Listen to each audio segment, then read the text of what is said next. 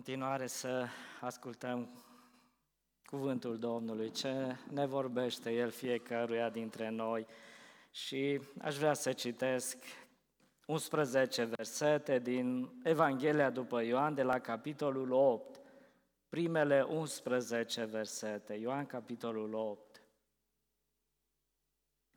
Iisus a dus pe muntele măslinilor, dar dis de dimineață a venit din nou în templu și tot norodul a venit la el. El a șezut jos și învăța. Atunci cărturarii și fariseii i-au adus o femeie prinsă în prea curvie. Apoi a pus-o în mijlocul norodului și au zis lui Isus, învățătorule, femeia aceasta a fost prinsă chiar când se vârșea prea curvia. Moise în lege ne-a poruncit să ucidem cu pietre pe astfel de femei. Tu dar ce zici? Spuneau lucrul acesta ca să-l ispitească și să-l poată învinui. Dar Isus a plecat în jos și scria cu degetul pe pământ. Fiindcă ei nu încetau să-l întrebe, el s-a ridicat în sus și le-a zis, Cine dintre voi este fără păcat să arunce cel din tâi cu piatra în ea. Apoi s-a plecat iarăși și scria cu degetul pe pământ. Când a auzit ei cuvintele acestea, s-au simțit mustrați de cugetele lor și au ieșit afară unul câte unul, începând de la cel mai bătrân până la cel din urmă. Și Isus a rămas singur cu femeia care stătea în mijloc. Atunci s-a ridicat în sus și când n-a mai văzut pe nimeni decât pe femeie, Iisus i-a zis, Femeie, unde sunt părâșii tăi? Nimeni nu te-a osândit. Nimeni, Doamne, i-a răspuns ea. Și Iisus i-a zis, nici eu nu te osândesc.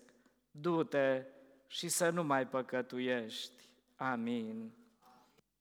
Încep cu o întrebare. Oare ce știri sunt mai promovate astăzi în mass media? Știrile bune sau știrile rele? Dacă deschizi televizorul pe orice post ai da, numai de știri rele vei auzi.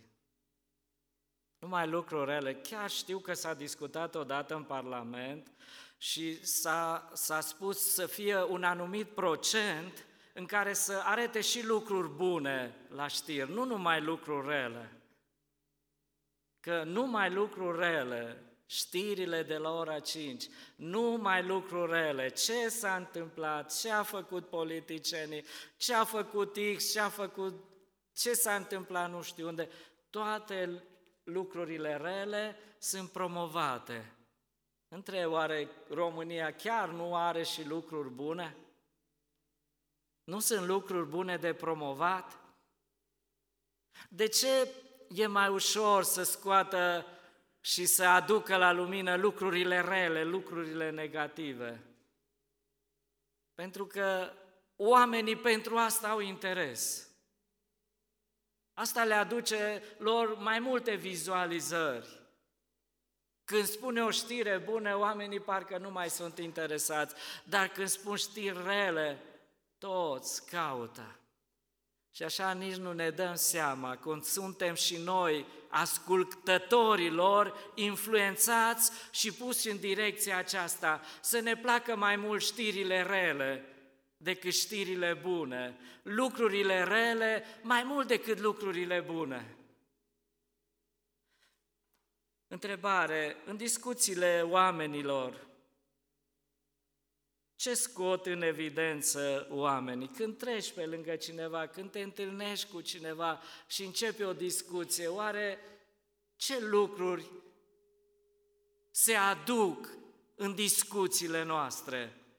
Ce credeți, lucruri pozitive sau lucruri mai mult negative? Parcă așa suntem setați, așa setați oamenii să se uite și să caute lucruri negative și nu pozitive.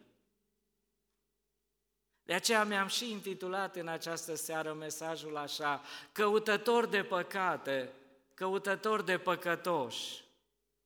Pentru că televiziunile au oameni plătiți să caute lucrurile rele care se întâmplă în țara noastră, în lumea aceasta și să le promoveze. Căutători de păcate, căutători de păcătoși. Dar haideți să lăsăm lumea, să venim la noi și să fim sinceri cu noi înșine. Oare în discuțiile noastre pe care le avem cu frați, cu prieteni, oare ce lucruri discutăm mai mult? Lucruri pozitive sau lucruri negative? Se prea întâmplă de multe ori să vorbim de o a treia persoană. În discuțiile pe care le avem, haideți să fim sinceri, eu mă cercetez, mie mi-a vorbit Dumnezeu citind textul acesta.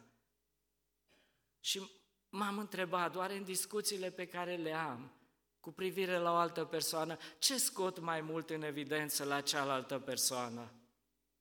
Lucruri pozitive sau lucruri negative? Laud?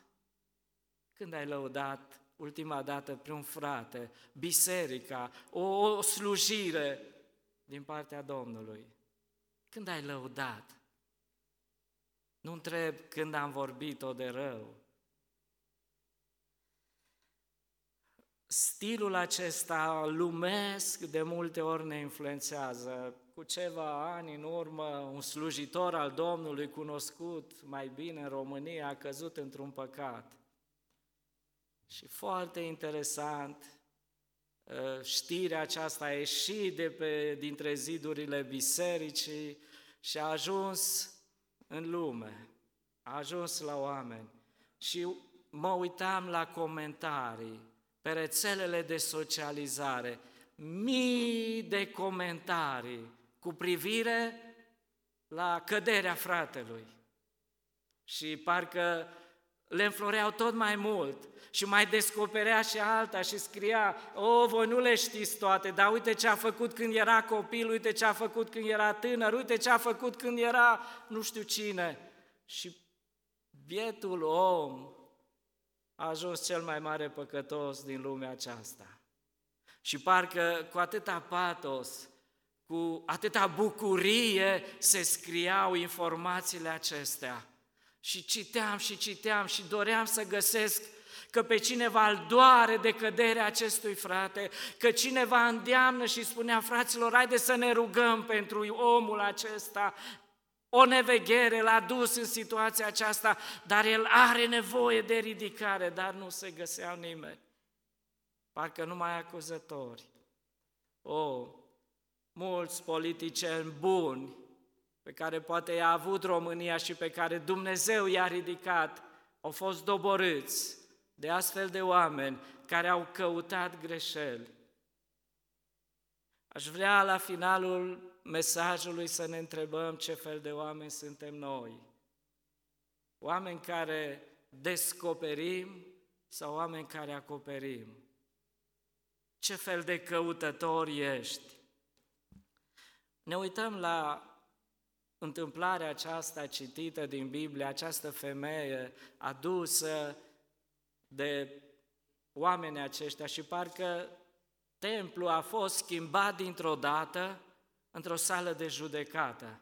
Era un templu, erau oameni adunați să asculte cuvântul lui Dumnezeu și au venit farisei și au schimbat mesajul, subiectul care era acolo, au făcut o sală de judecată și Domnul Isus era judecător și erau și oameni care condamnau cărturarii și farisei și erau și martori acolo.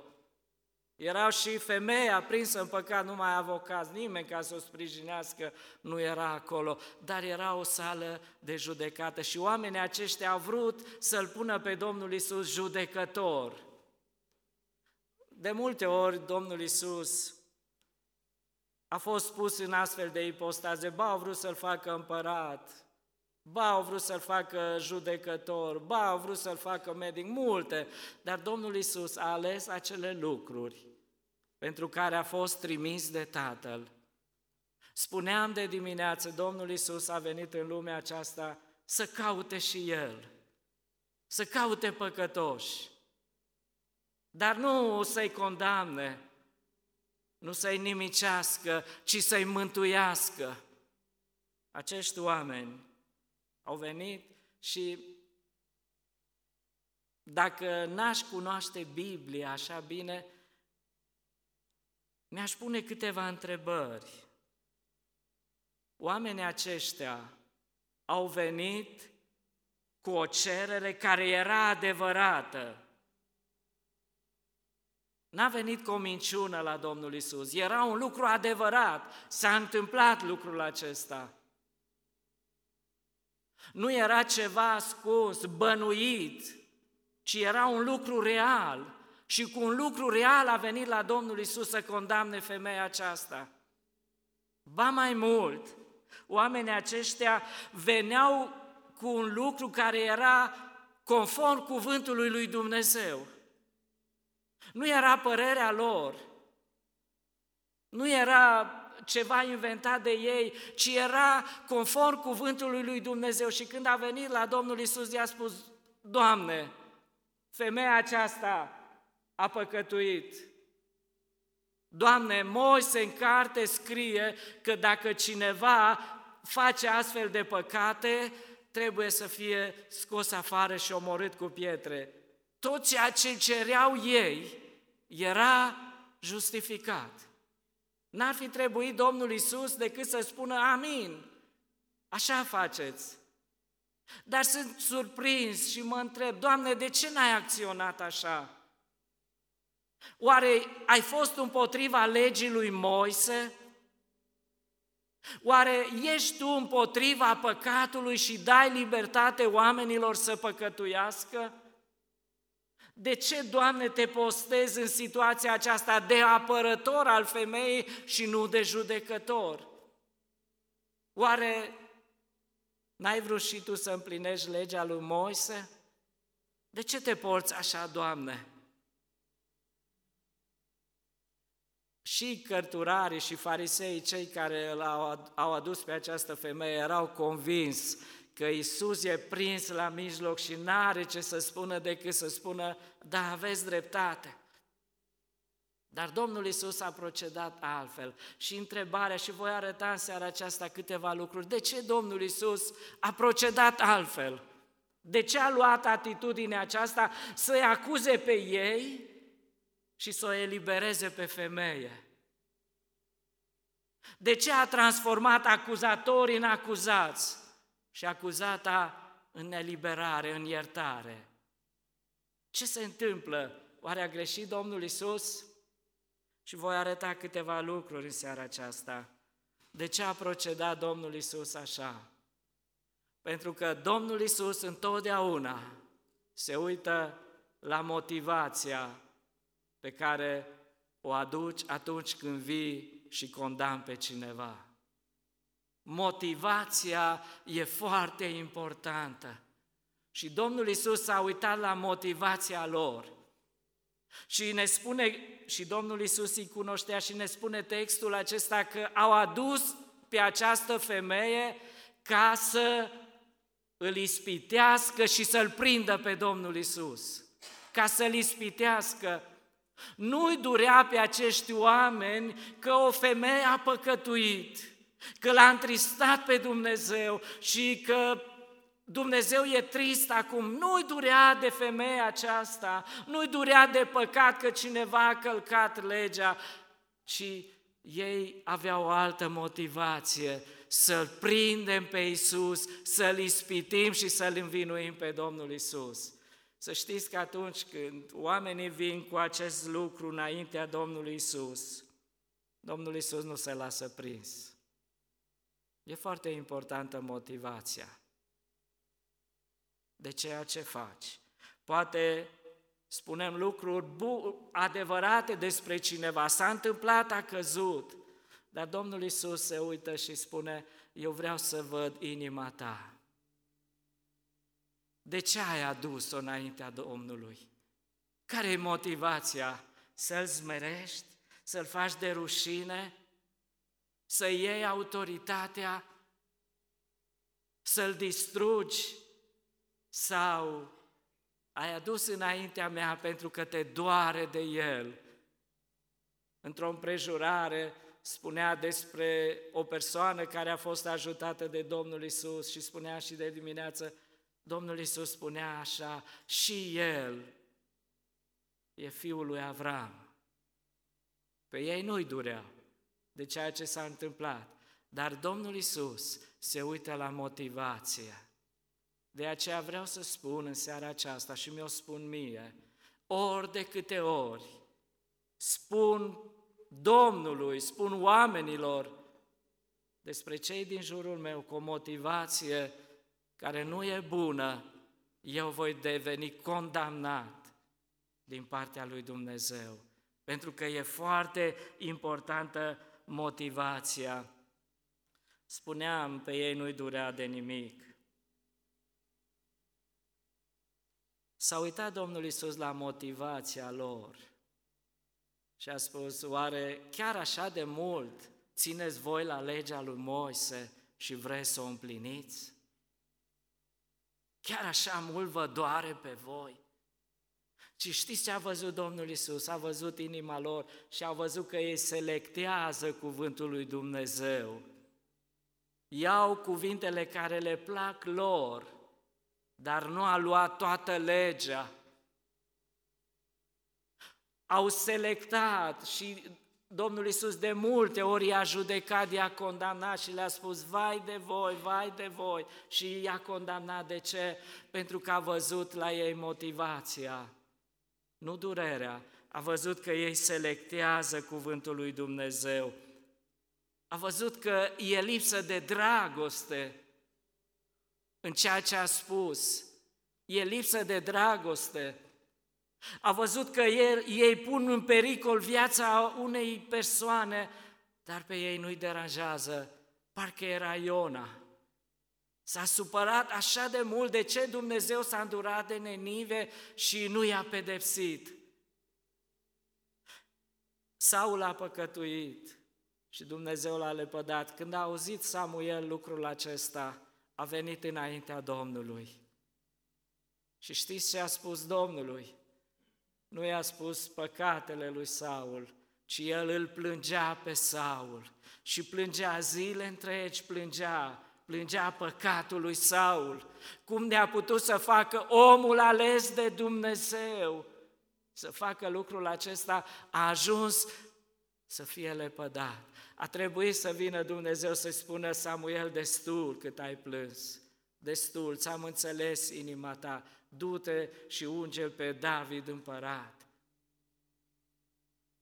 Asta este adevărata poziție. De ce Domnul Isus a postat împotriva a ceea ce au cerut ei? Pentru că Isus a văzut motivația. E foarte importantă motivația. Ce faci? De ce faci lucrul respectiv? Ce te împinge să faci lucrul acesta? Merg mai departe, că deja timpul a trecut, dacă mai permiteți puțin. Al doilea lucru, înainte de a căuta păcate și păcătoși, fii conștient că Isus te cunoaște. Fii conștient că Isus te cunoaște. Oamenii aceștia au venit cu femeia și au crezut că Isus e un învățător. Nu știa că Isus îi cunoaște. Au încercat ei să pozeze că sunt altfel și Domnul Isus a trebuit să le spună, vai de voi că sunteți ca mormintele zugrăvite. Voi sunteți altfel. Fii conștient că Isus te cunoaște. Înainte de a spune ceva, înainte de a face ceva, fii conștient că Isus te cunoaște. Oare se schimbă ceva atunci când noi cu adevărat credem ceea ce a spus și Ebi, că El ne cunoaște și a mers discuția într-un, într-un, într-un, într-un drum pozitiv, cunoașterea lui Dumnezeu ne face bine.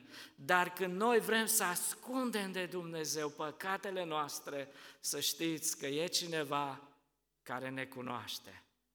De aceea, judecătorii aceștia au fost condamnați pentru că Isus îi cunoștea, le cunoștea păcatele lor, cunoștea că ei au spionat, au ajuns chiar niște spioni să urmărim de un cum s-a întâmplat de chiar atunci ați dat peste femeia asta. Chiar eu cred că ei vroiau să-L ispitească pe Domnul Isus și premeditat au gândit scena aceasta să prindem o femeie în păcat și pentru asta ce au făcut ei? Au pus paznici. Știi cine se întâmplă, cu așa, se întâmplă și face astfel de lucruri X? Nu aveți de grijă de persoana aceasta, fiți spion, mergeți, urmăriți-o de aproape și când o prindeți în păcat. A văzut Domnul Isus. Ei nu știau de lucrul acesta, dar Isus știa că ei au devenit spioni, să caute. A văzut Domnul Isus și cunoștea Domnul Isus că era dispreț în inima lor pentru această femeie. A văzut Domnul Isus că e răutate Au văzut că e părtinire. De ce ați adus numai femeia dacă vă doare de păcat? De ce n-ați adus și bărbatul? De ce vreți să o condamnați numai pe femeie? Domnul Isus cunoaște. Doamne, Tu cunoști toate gândurile noastre, toate trăirile noastre. De aceea, înainte de a face astfel de greșeli, să ne gândim la acest lucru. Domnul Isus ne cunoaște, știe ce faci în ascuns, știe ce ai vorbit, știe cum te-ai comportat, știe cum te comporți în familie, știe totul.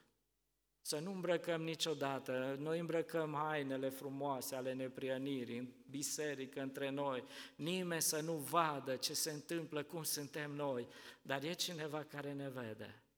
Și acela e Isus Hristos.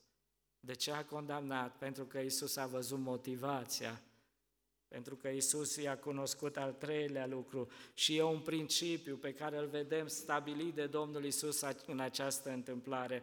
Verifică inima ta înainte de a judeca pe cineva. Cercetează-te pe tine însuți înainte de a judeca pe alții. Așa s-a întâmplat au venit cu femeia și Domnul Isus, pentru că au devenit la un moment dat așa de insistenți oamenii aceștia și parcă autoritar, Doamne, dar nu ți-am spus odată, tu taci, tu scrii, dă-ne dată răspuns și insistau, insistau să audă de pe buzele Domnului Isus loviți. Dar știți ce a spus Domnul Isus în principiu? Cine e fără păcat, să arunce primul cu piatra în ea. Ce răspuns înțelept! Cu alte cuvinte le-a spus, știu, aveți dreptate, dar aș vrea să duc dreptatea asta în altă direcție, în inimile voastre. Dacă tu ești fără păcat, ia piatra, nu o să te condamne Dumnezeu, nu o să te condamne nimeni, că ai aruncat cu piatra. Dar fii atent. Dacă și tu ai păcate, greșeala aceasta va cădea asupra capului tău și te va osândi. Tu cer lui Dumnezeu dreptate, pedeapsă pentru alții. Dar dacă și tu ești păcătos, și tu vei avea parte de aceeași judecată.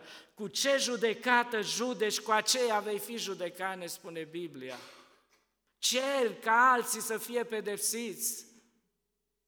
Nu uita că dacă ești păcat indirect, îi cer lui Dumnezeu să te condamne și pe tine.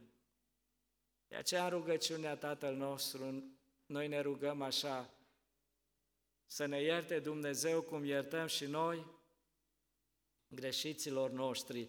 Atitudinea aceasta de iertare din partea lui Dumnezeu depinde de iertarea pe care o oferim noi altora.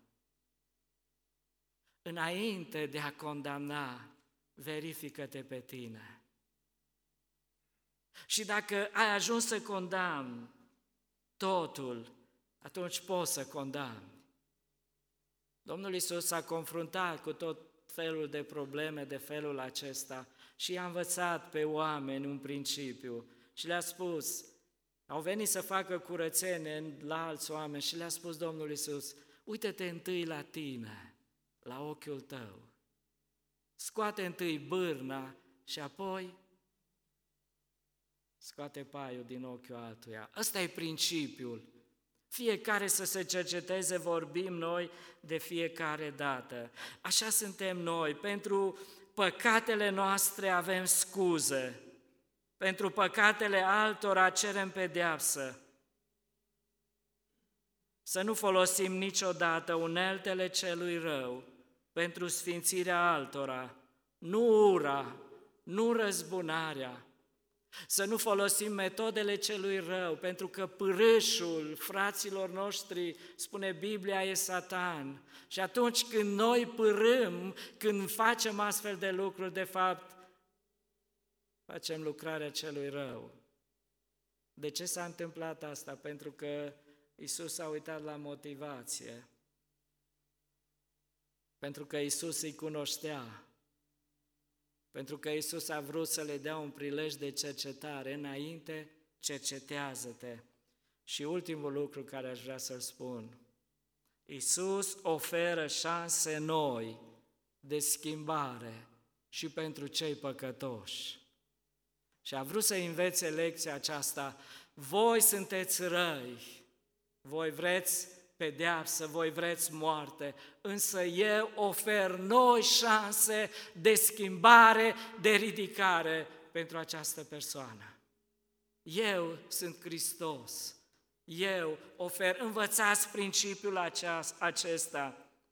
Domnul Isus a avut o abordare corectă și a spus și a vrut să le spună și vrea să ne spună nouă în seara aceasta, oferiți șansa iertării, șansa ridicării pentru fiecare păcătos care cade.